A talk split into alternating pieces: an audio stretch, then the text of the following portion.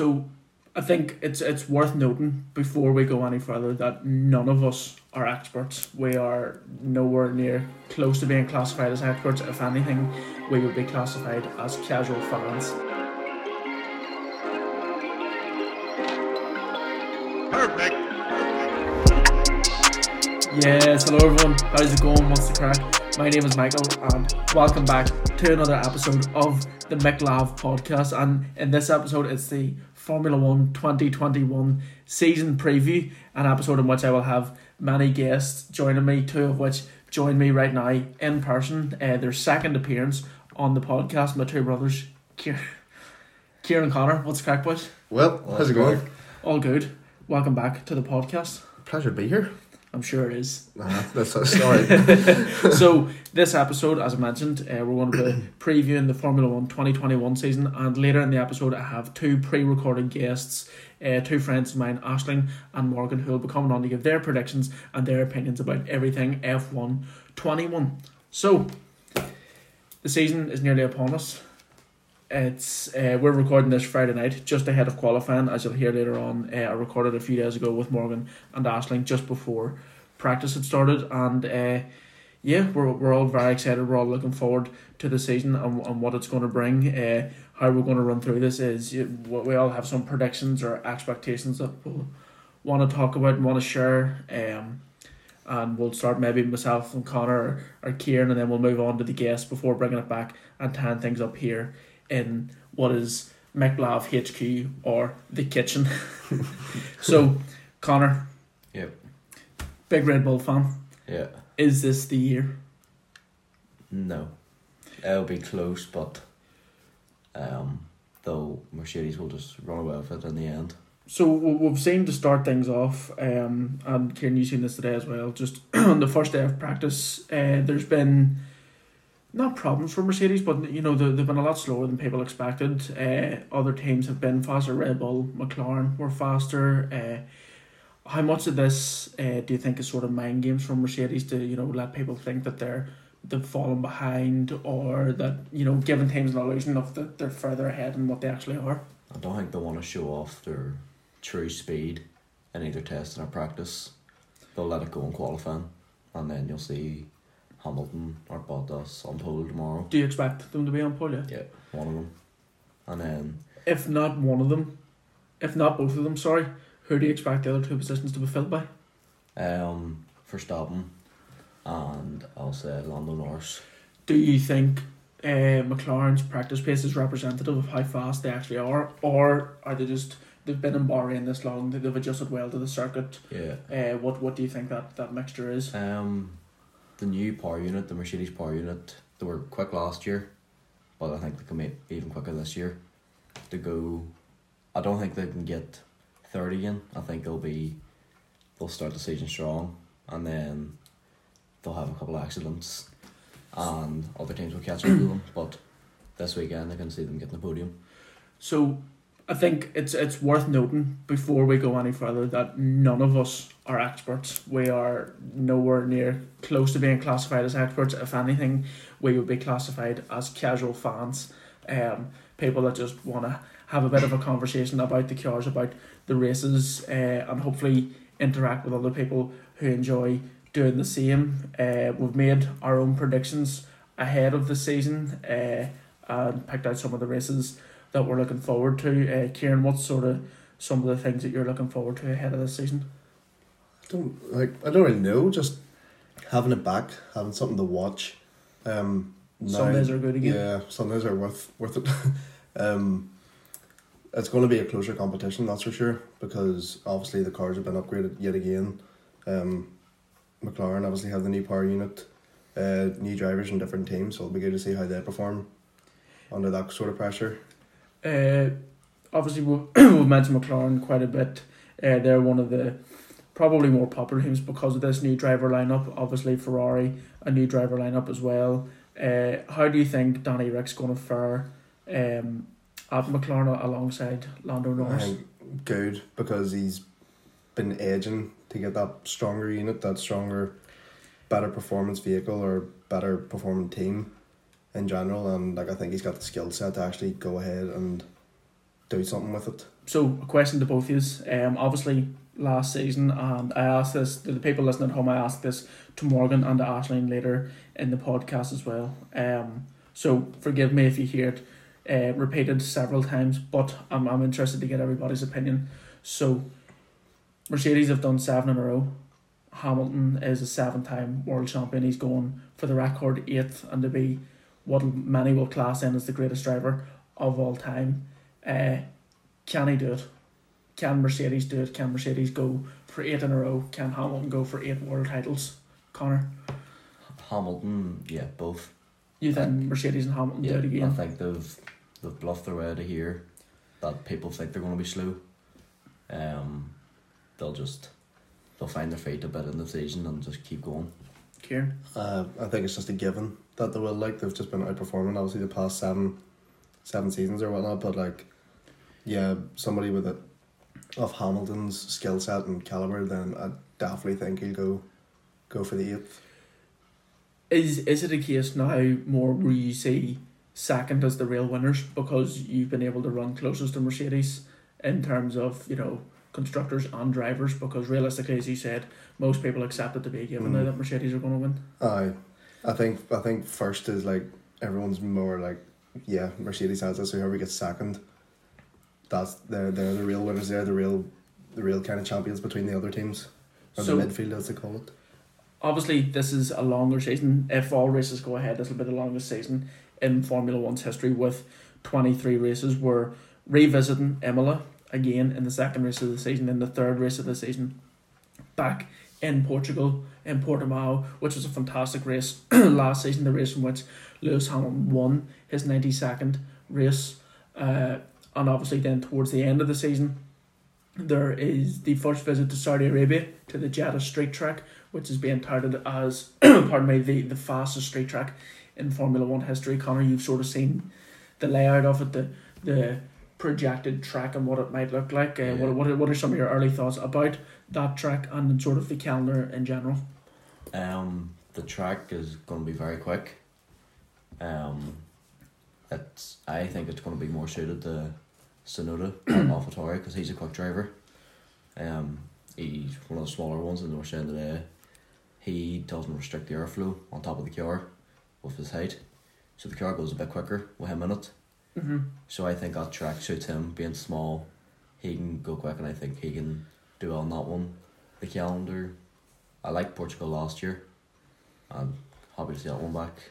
Um, obviously, there'll be the first visit to Amsterdam, or not Amsterdam, but the Netherlands as well to the Zandvoort track. Obviously, they've raced there in the Netherlands years ago, but this track was skipped out last year because of COVID. They're hoping to have the full calendar back. Kieran, is there any race in particular that you're particularly you know looking forward to, or, or, or can't wait to sit down and watch? The um, Spielberg, that's the Austria, Austria. Austria one. Yeah, Spielberg in Austria, and Spa in the Belgium because I don't know, they're the two well known tracks and two ones that I like the best. So yeah, definitely them two. Well, obviously a lot of our experience in the past three months of Formula One has come from the, the game because Yeah. Formula One has, has been gone. Uh, so would you say that a lot of your likeness for those tracks come from playing in the game? Oh, know? definitely. yeah. Yeah, hundred percent. Because that's the one that like would be on the most or like be more familiar with. I like um Monza Yeah. and Mugello. I like both of them as well. Obviously, because they were action packed this year. Like, so. I'm hoping that's kind of the same. Yeah. Obviously, unfortunately, Mugello not be there this year because it was a special Oh, track okay. for last year, um, just because of COVID. But uh, I think it's time now to get into to get into the important stuff, to get into the predictions, the sort of stuff that we've been talking about over the past three months, and the ideas and formulations that we have gathered in the hopes that they'll play out in front of our eyes over the next nine months. Uh, we'll sort of we'll, we'll, we'll go around the table here, uh, picking sort of between us. Um, maybe doing one at a time. Uh, Connor, I know you have quite a few noted down that you would maybe like to share first. Is there anything Yeah. in particular that you would like to, to go with? Um, the three podiums for Donny Rick in the season. New, new car, new engine for McLaren. I think he that'll suit him. He's wanted it for a while. A quick car. Yeah. I think he can get three podiums or more. Do you think over the course of the entire season he outperforms Lando Norris? Um, Because obviously it'll three be- podium, three podiums is a lot. You Yeah. know, um, for Norris to outperform Ricciardo with to get- Ricciardo still having three podiums, you know that's that's a lot of work for Yeah. Lando Norris. Um, it'll be very close. Lando knows Ricciardo more than Ricciardo, but well, Lando's been quick today Yeah, in practice. Um, but I think it'll just how how lucky or unfortunate to get with the car uh, for the season. uh, high durability. Yeah, I think that um, Lando he'll perform better in like qualifying, like get better pole Mhm. positions for Yeah. like each starting race. But Danny Ric will definitely. Yeah.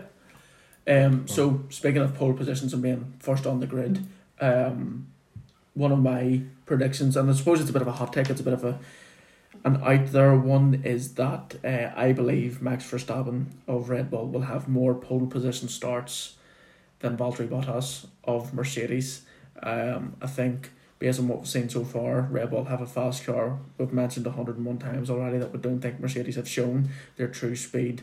But I just think that unfortunately for Bottas, he doesn't get that support within the team that he deserves. And Red Bull, as we all know, are all in on Max Verstappen.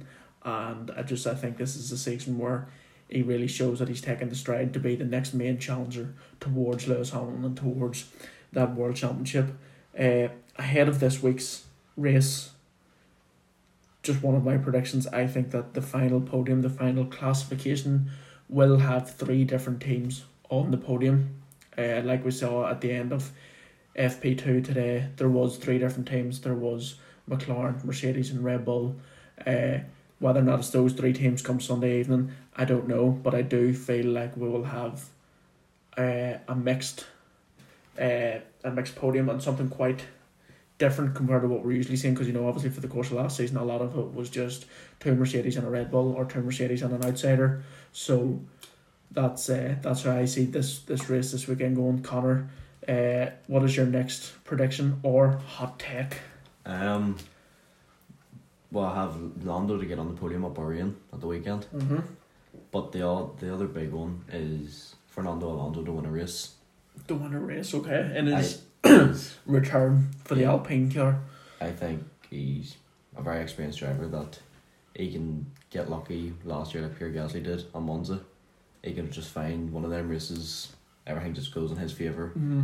and he can he can win a race. over the course of the season, and I don't want to spoil anything for uh, myself and Morgan's conversation later in the podcast. Uh, but I'll pose the same question to you that he sort of threw that stipulation out there. Uh, do you think Alonso beats Esteban Ocon over the course of the season? Hundred percent. Hundred percent. Yep, he No. has. You don't. No, No. he's much more experienced than Ocon. It'll take him a couple of races to get into it, but he's he's gonna be beating him every race. I I, I think everyone's going to say yes because obviously Alonso he's got he's one of the biggest names within F one. He's more experienced, but I think that Esteban Ocon has like the, the need for speed and like the, the actual fight in him to actually go for it. So once he gets back into the cars, Connor saying that the instinct will sort of kick in. That Oh yeah. This is you know once once Ocon gets like the hang of things after the first maybe few races, I don't know, but he'll definitely.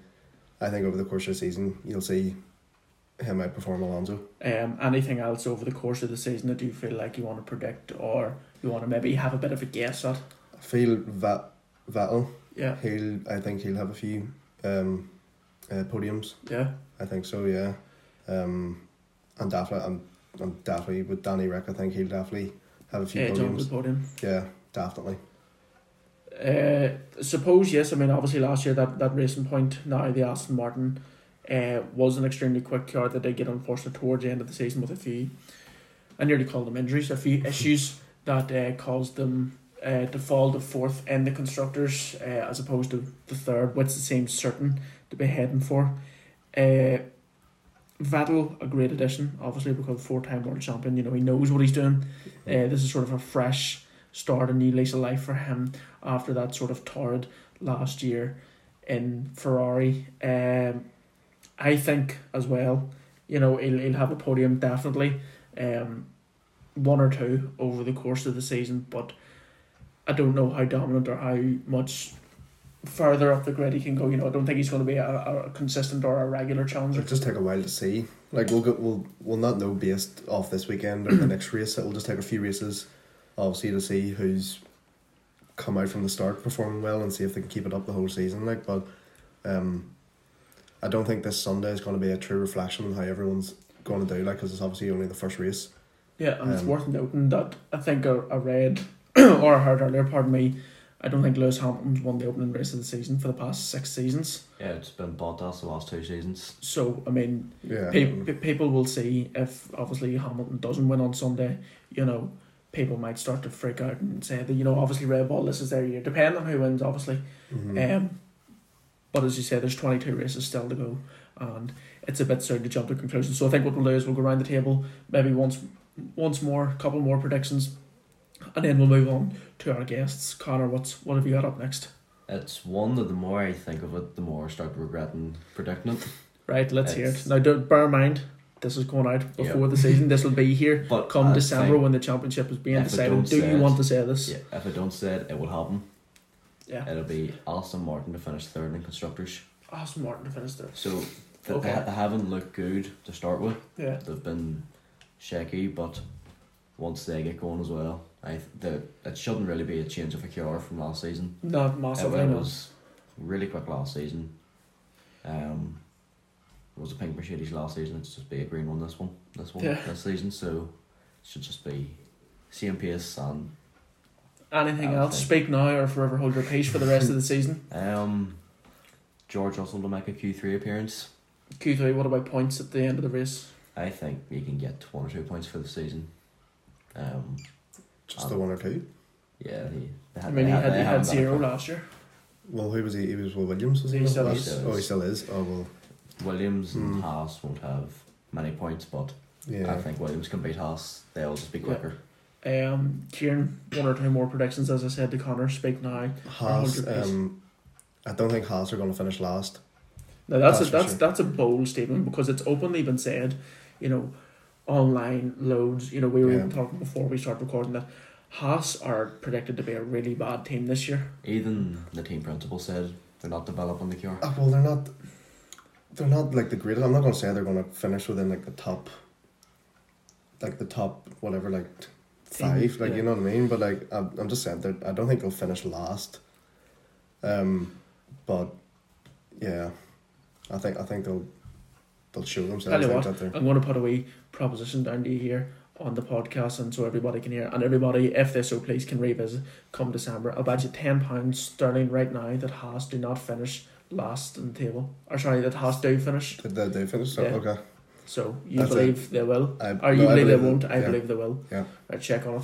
Okay. there is an audio visual agreement of us shaking hands, ten pound uh, bet for those betting people out there. So my couple of predictions just before, as I said, we move on to the guests. Um, I've sort of said a couple of them there.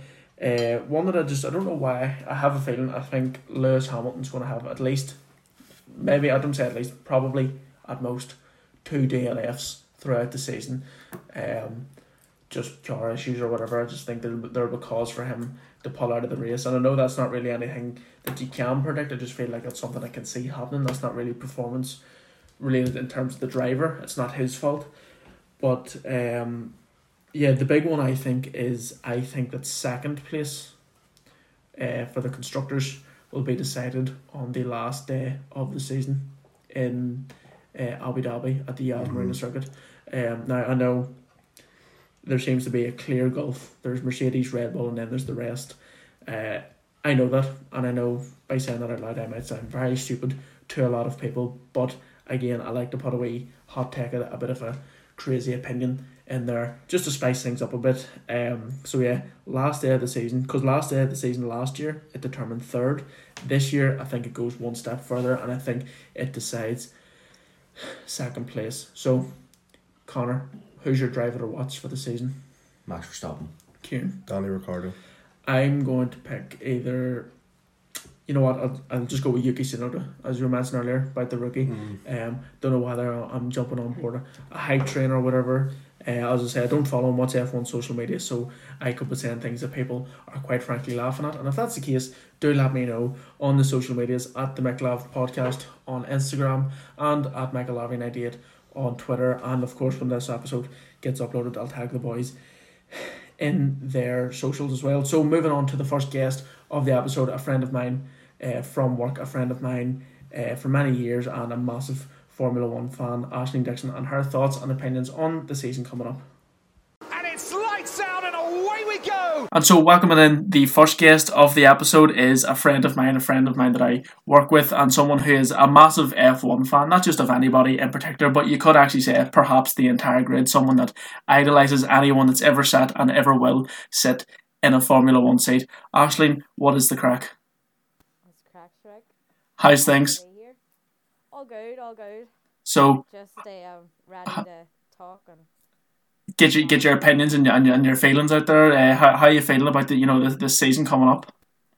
I Just briefly. Absolutely buzzing. I the only way I can describe me about this season, like I cannot wipe the smile off my face this week in work because just seeing like Mick Schumacher put a picture up um earlier of him doing a grid walk and stuff, you know, just walking on the not the grid walk, track walk and oh my god, just seeing Mick on the track ready for his first week in F1. I'm just so emotional. So that's got my buzzing and just seeing all the build up again, you know, for the first race of the season has got my particularly buzzing. So I think it's fair to say um, yourself and your family are massive F1's fan, F1 fans, and you have been for years. You know, there's your dad and your brother who every Sunday during the season are glued to the TV. There's no taking you away from it. Um, what what sort of what sort of race day like in, in your house, and how sort of do you uh, get into Formula One? Well, my dad has like followed Formula One like from from as long as I know. Like you know, every Sunday in the house was always race day. You know, even when I was a wee girl, like when my granddad Jerry came round for his dinner and stuff, the race was always on in the background. You know, we were eating our Sunday dinner and the TV was turned up a bit louder so we could hear what was happening on the track while we were eating. And then, like you know, if one of the commentators were shouting, then the plates, the knives, would drop down and they were running in to see what was going on, you know. A um, race day is a it's a good day in the house, so it is. And I, I got a bit more into it than, like this season because of COVID and stuff. You know, I didn't really have much to do, so I just took off watching it more and more. So I have now tortured my dad Nevin about the um coming up season and the last season and stuff. You know, it's like it's race day, can't go to Asda till this time because the race isn't on, or we have to be back in time for the race and stuff. So yeah, it's a big day in the house. So uh, uh, it's, I think it's fair to say that you're you sort of as you said about COVID, you became over invested, not over invested, but a lot more invested. Um, and I mentioned at the start, you know, you're a fan of everybody that's on the grid. Um, what what uh, obviously when COVID struck, everybody took to online. There was the Twitch streams between every, everybody. Uh, how did you enjoy that?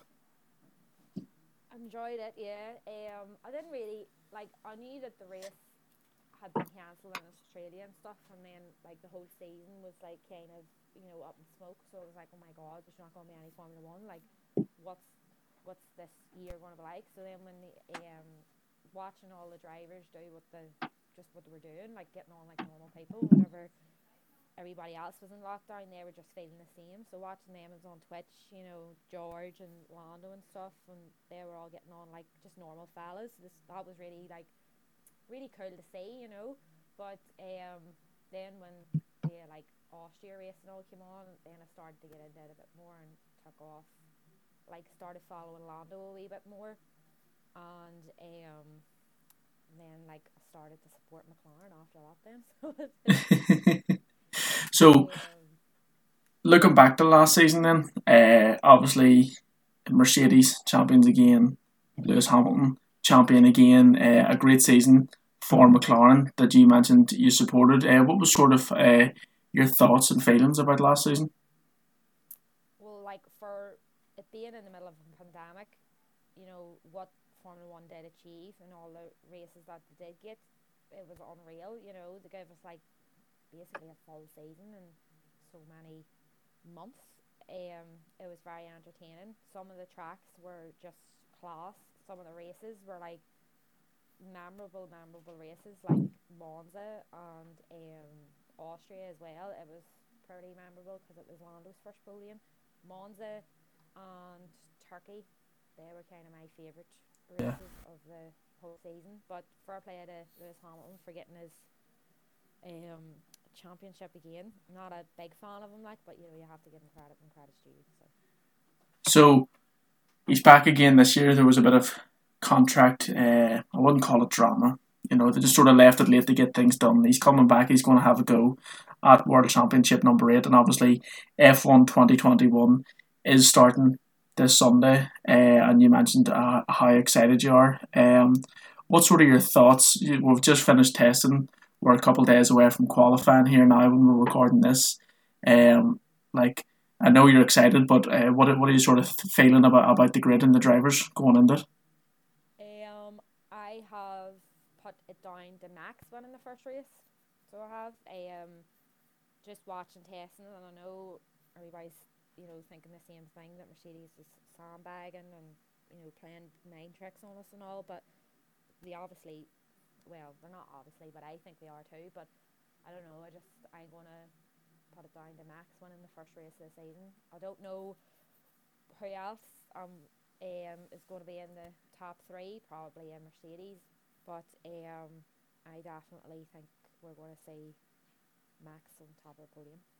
Uh, it's looking that way. The bookies are saying that as well. For anybody that enjoys a wee bet, uh, you can get Max Verstappen at the lead price to win the Grand Prix this weekend. Uh, sort of looking through the rest of the calendar, then I mean we're going back to Imola in the second race of the season. Uh, you know they revisited it because of COVID last year, and in the third race they're back in Portugal for Portimao, and then later in the season, the second last race of the year is in Jeddah, Saudi Arabia, for the first time ever, in what's being deemed as the fastest street circuit on the calendar or ever.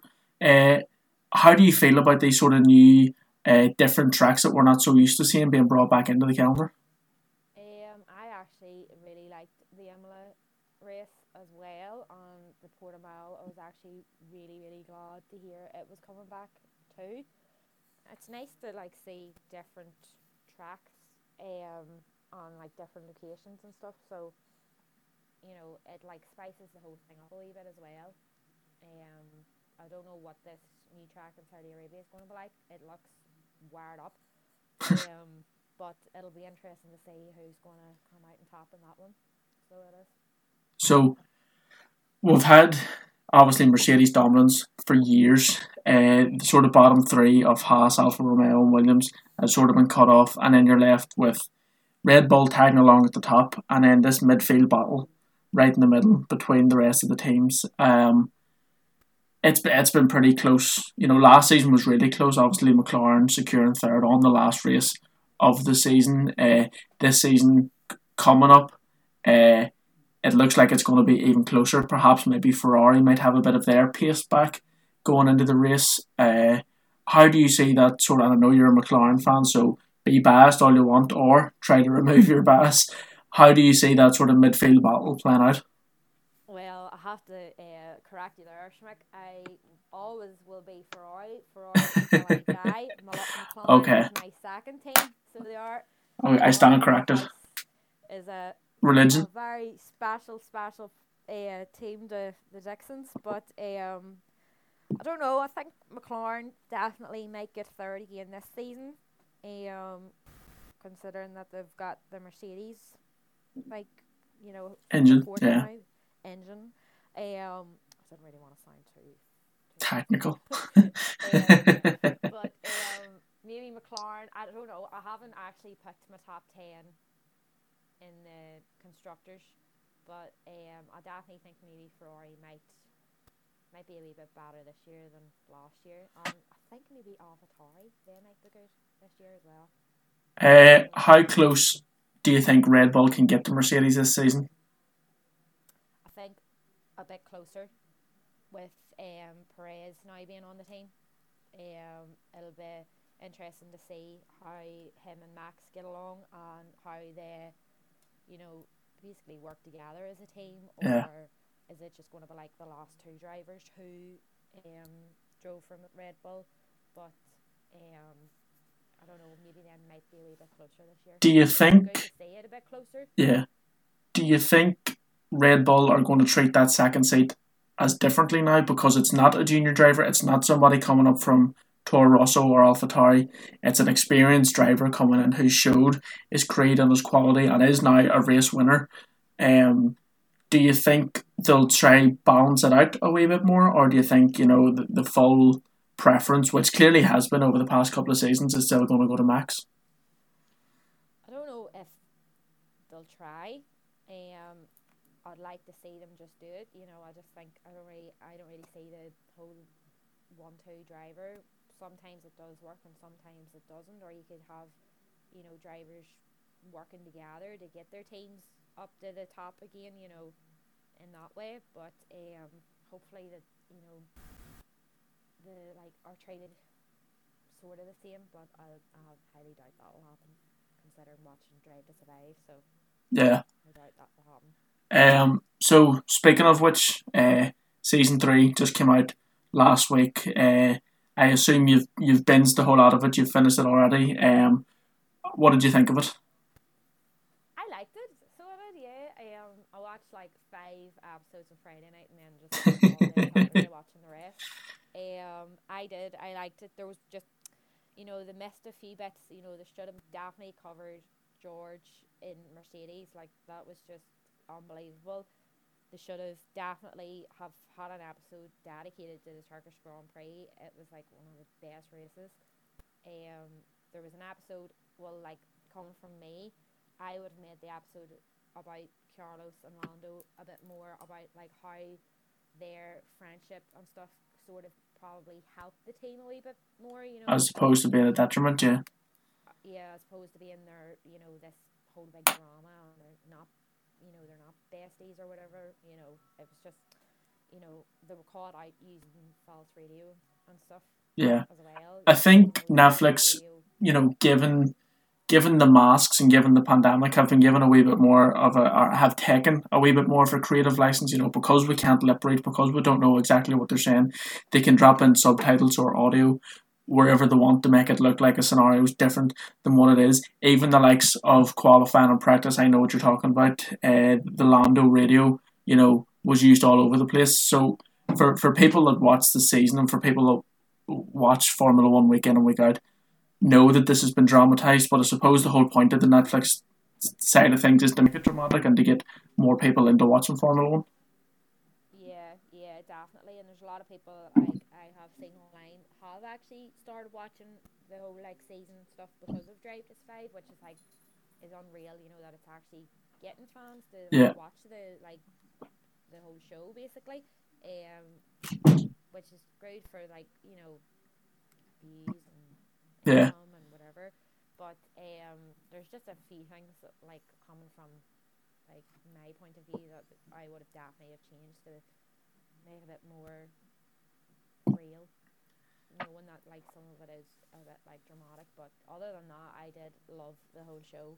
Um, the best episode was definitely the episode, um, the comeback kid about Pierre Gasly. Yeah. So we're finally here. The wait, uh, as you told me on the final day of the season, was 90 days. We've finished it. Uh, the countdown is over. In that time, I believe you've spent about a month's wages on a kit from just about every team, making sure you know that every eventuality is covered. Of course, Ferrari still being the number one in the heart. Oh. Um, you're well decked out. The time has now come. As I said, we're a couple of days away from qualifying. Uh, we've spoke about it. Uh, you and your family have spoke about it. Uh, you have some predictions in the bag, and while we're on the podcast here, I'm going to get you to maybe share one or two things that you think might happen this season, or things that you're willing to put out, put your neck on the line, and bet with. um, other we're talking about the um, merchandise or whatever, I have just got my Max Verstappen baseball cap, so it didn't go down too well with the old bro, but I I personally love it. I think it's class. But um, listen, I love all the drivers. I'd buy any of their merch really. You know, I'm not gonna not say no to any merchandise. I am a sucker, so I am. They all own me in a way. I have too much stuff basically. Um, so my predictions, I have them on my notes on my phone, but I can't. I don't think I can actually get on them my notes, so I don't. Um, I think one of my predictions was George to get Q3 at least two or three times. Yes. Um, and another one was a McLaren double podium. I definitely think that that could be a potential. That is a bold one. So I've uh, I've got you sent them to me and I have them saved here. Um, would you like me to read out all five? Oh God, um, yeah. okay, so you mentioned a McLaren double podium. Uh, George to get Q3 maybe twice. There's McLaren third in the constructors. There's a Carlos podium in there, Carlos Sainz. yep. Uh, Seb to win a race and another Lando podium. Yeah. So Well, like. you're a fan of McLaren, yes. definitely. Yeah, definitely, yeah. But I know I said a McLaren double podium, and then I said a Lando podium. But I mean, that sort of rolls into one. Uh, oh yes, okay, yes, I get you. Yeah. yeah, maybe Lando might get a podium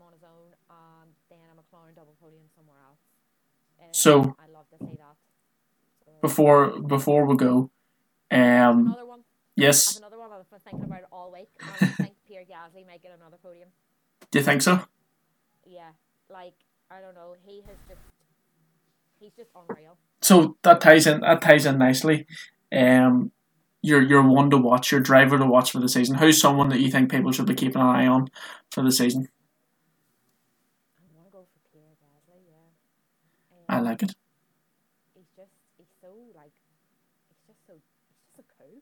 So he is. and then he wrote this big article the other day. Yeah. And it's just he's came through so much, you know, for like a fella his age, and you know to see his friend die and then to go on the track like the day after or something.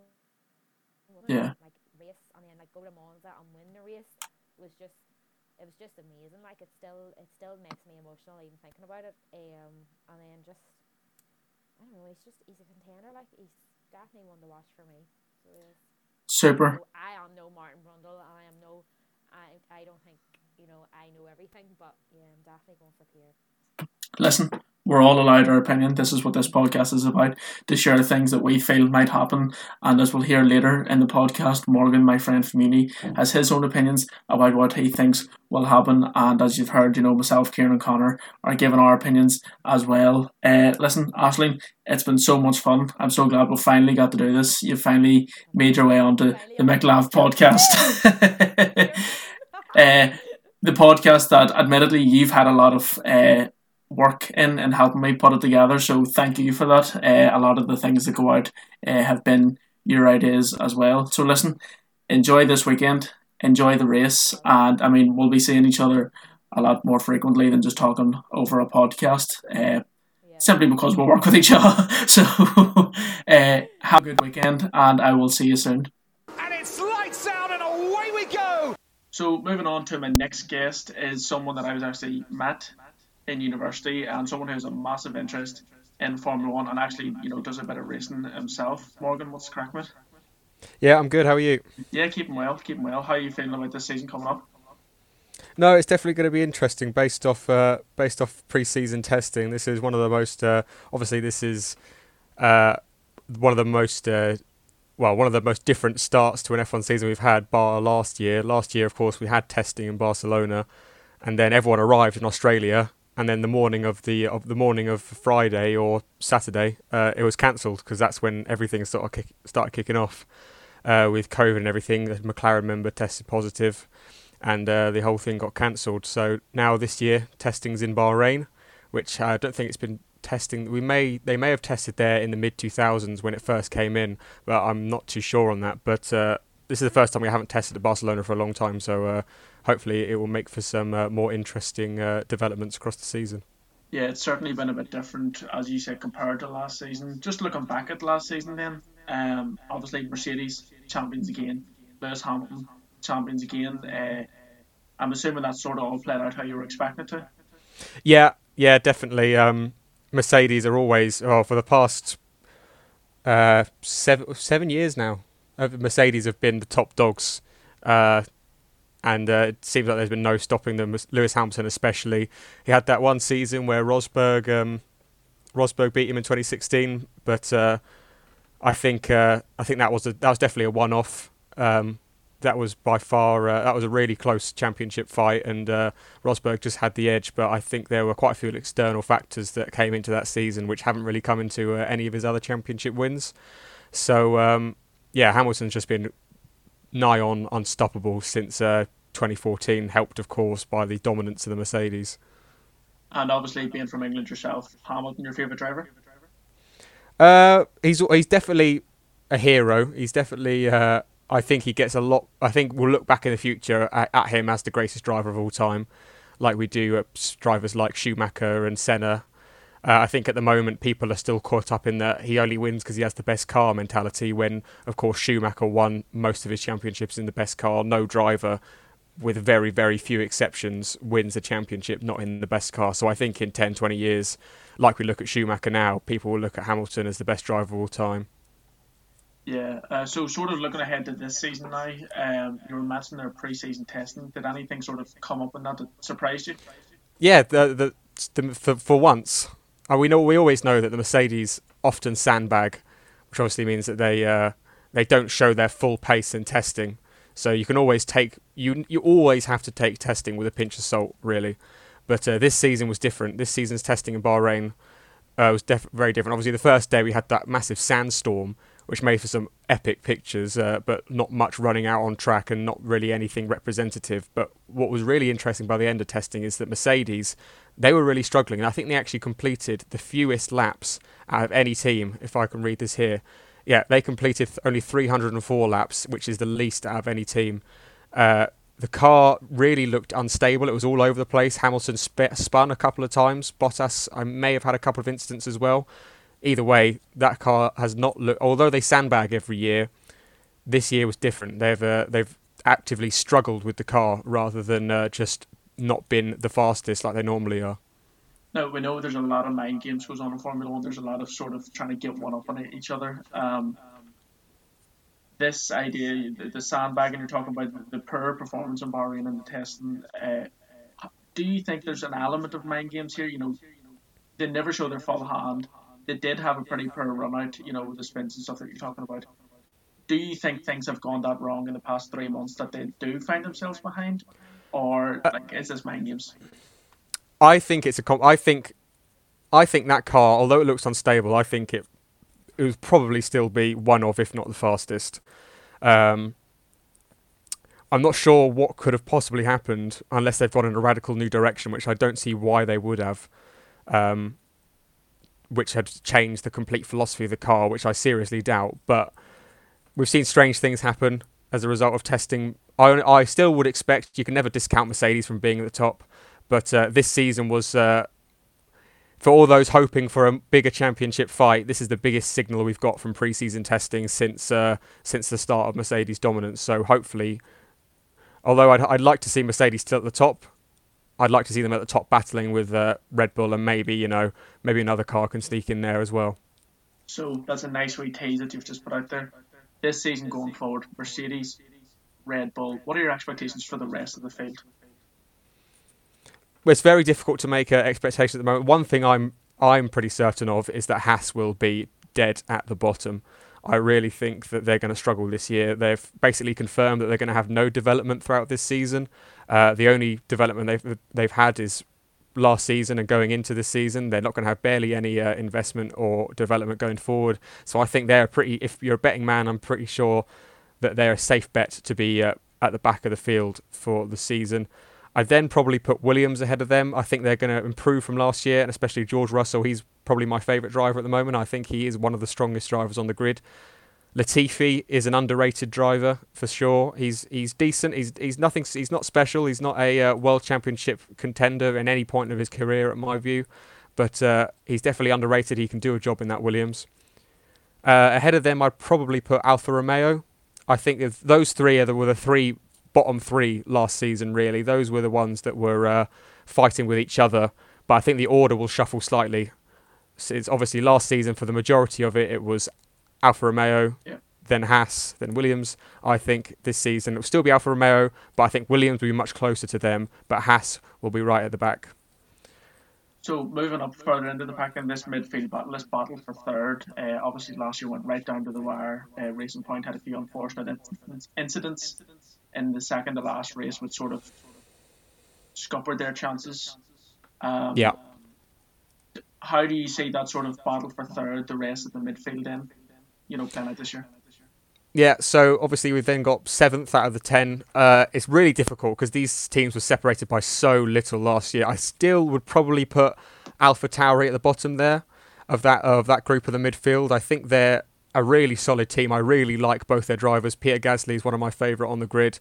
Uh, Yuki Tsunoda I think he's a really promising talent, especially after an amazing F2 season last year. I think he's a he's the real deal, and I think he'll uh, have a really strong first season. I just think that that car, although it's obviously it's a race-winning car now, last season it won at Monza. That was obviously under very very uh, different and uh, exotic circumstances that no one that uh, very rarely happens, which obviously boosted them up quite a bit last season. Obviously getting 25 points. Uh, I don't know if we'll see them win a race again, but they can definitely. They're Alpha Romeo, Alpha Tauri, sorry, as they were formerly known as Toro Rosso. They've always been a team that can capitalise, especially when obviously Sebastian Vettel won his first race at Monza in a Toro Rosso uh, in 2008.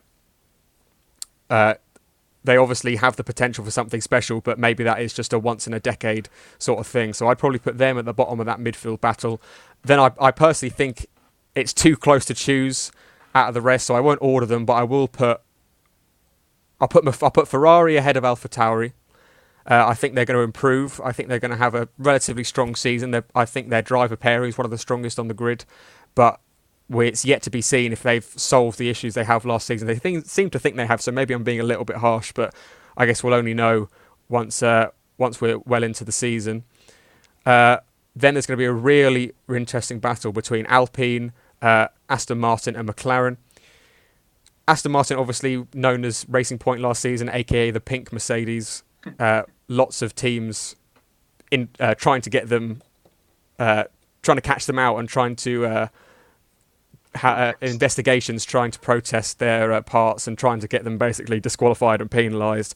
Obviously, nothing came of it how much people uh, believe it's it is a carbon copy or whatever. That's uh, down to the people now because it has been uh, ruled by the FIA that it was not um, their Mercedes intellectual property that they stole. Um, but it's really difficult to put out. If I'm going to pick a winner of the midfield battle, I would probably this season I'd pick McLaren. I think they've got probably the strongest lineup out of the uh, out of those three teams. Um, I think uh, Norris and Ricciardo are an incredibly strong driver pairing. Uh, I think people underestimate Norris. I think he's I I think he's underrated and overrated at the same time. Lots of people uh, hype him up, but in the uh, in the wrong sort of ways. Uh, he, he, is a very solid driver, but it's it's it's difficult to uh, pinpoint his his rating really. Like I say, he's, he's not really overrated or underrated. He's sort of both at the same time. Uh, Ricciardo, I think, is an incredible driver. I think he's absolutely brilliant. And I think the McLaren, they've made such good progress since Zak Brown came in uh, and since Alonso came out. I think it's just been an upward slope for them. And I think they're going to uh, keep improving this year, especially with this really strong lineup. Um, I'd probably put Aston Martin behind them, but I think them and Alpine will be really close.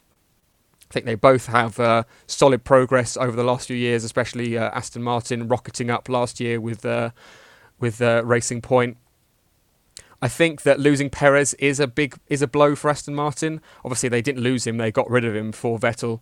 Uh, and Vettel is sort of a uh, is an unknown at this point, really, because he was so good for Red Bull back in the day, but he has really struggled since the hybrid era. So maybe if this car suits him more, like uh, like the old Red Bull did. Maybe this will car will suit him and he'll be able to uh, get back to his best. If it works out, it's a genius move by them to get a four-time world champion in and replace Sergio Perez, who is one of the strongest drivers on the grid. Lance Stroll is Lance Stroll is very underrated. I think. I think he's a solid driver. He's not just a pay driver. Everyone in F1 has some sort of backing to get there. Um, he's incredibly underrated. I think I, I don't think he's on Vettel or Perez's level, but I think he's only going to get better. He's only 23, maybe he's re- just turned 24. He's still in his early 20s. He's definitely got improvement to come, and I think he's in. Uh, uh, I think he's definitely an underrated candidate.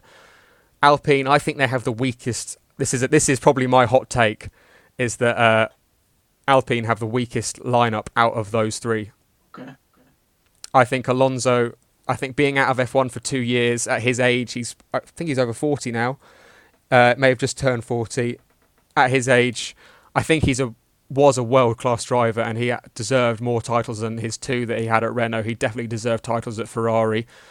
Made a couple of wrong career decisions, moving to McLaren, then moving. Uh, yeah, moving to McLaren was uh, definitely, in retrospect, the wrong move. But he's always sort of uh, he's he's been cursed with bad luck with his decisions. But obviously, you could blame that down to his decision making.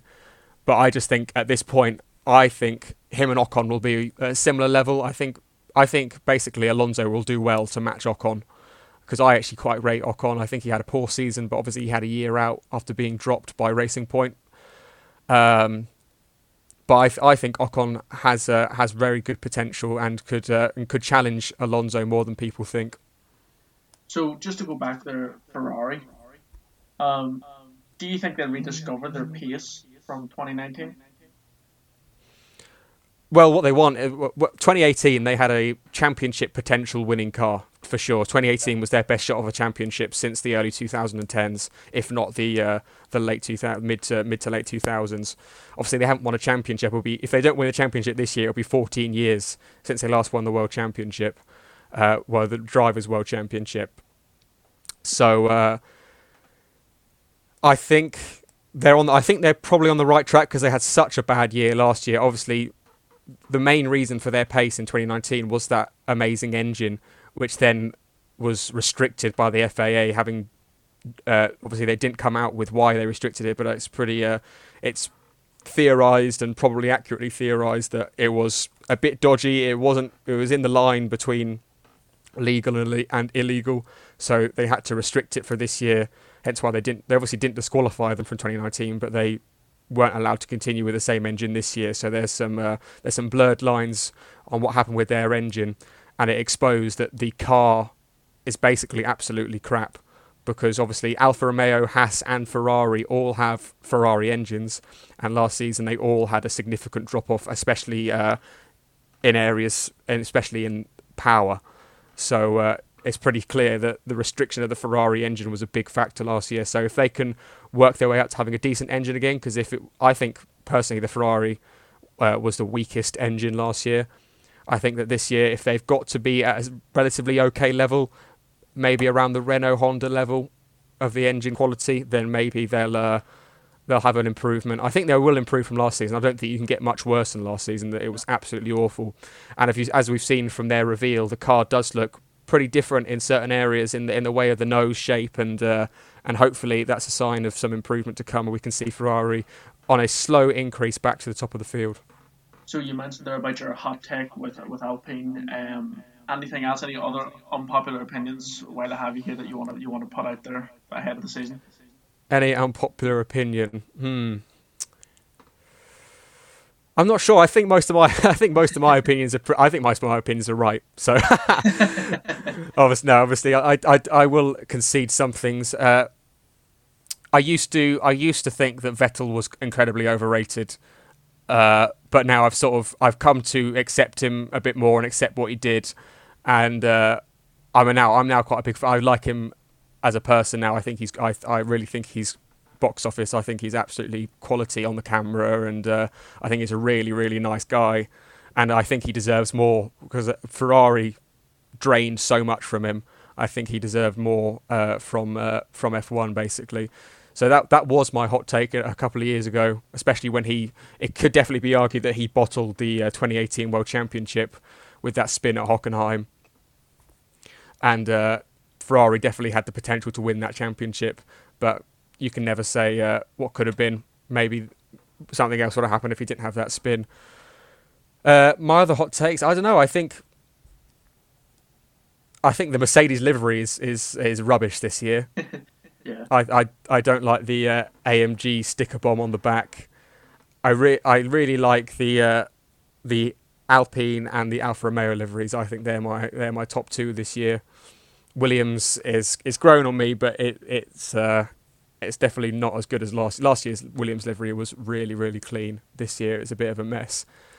Uh, Alpha Tauri's livery, I think, is definitely a downgrade on last year too. I think last year's was a, a really good starting point for the team, especially because I think the Toro Rosso livery was uh, absolutely beautiful before they turned to Alpha Tauri. So I thought last year was a decent starting point for the team. This year, I think they've gone backwards with the livery slightly, but I can see why people like them. And uh, apart from that, I don't really have many hot takes at the moment. I guess throughout the course of the season, maybe we will. But my hottest take is that um, my bold prediction is that Ocon will beat Alonso and a pretty bold one that I don't think a lot of people will agree with you. Uh, listen, Morgan, thank you so much. I really appreciate you coming on. I really appreciate your expertise and your knowledge.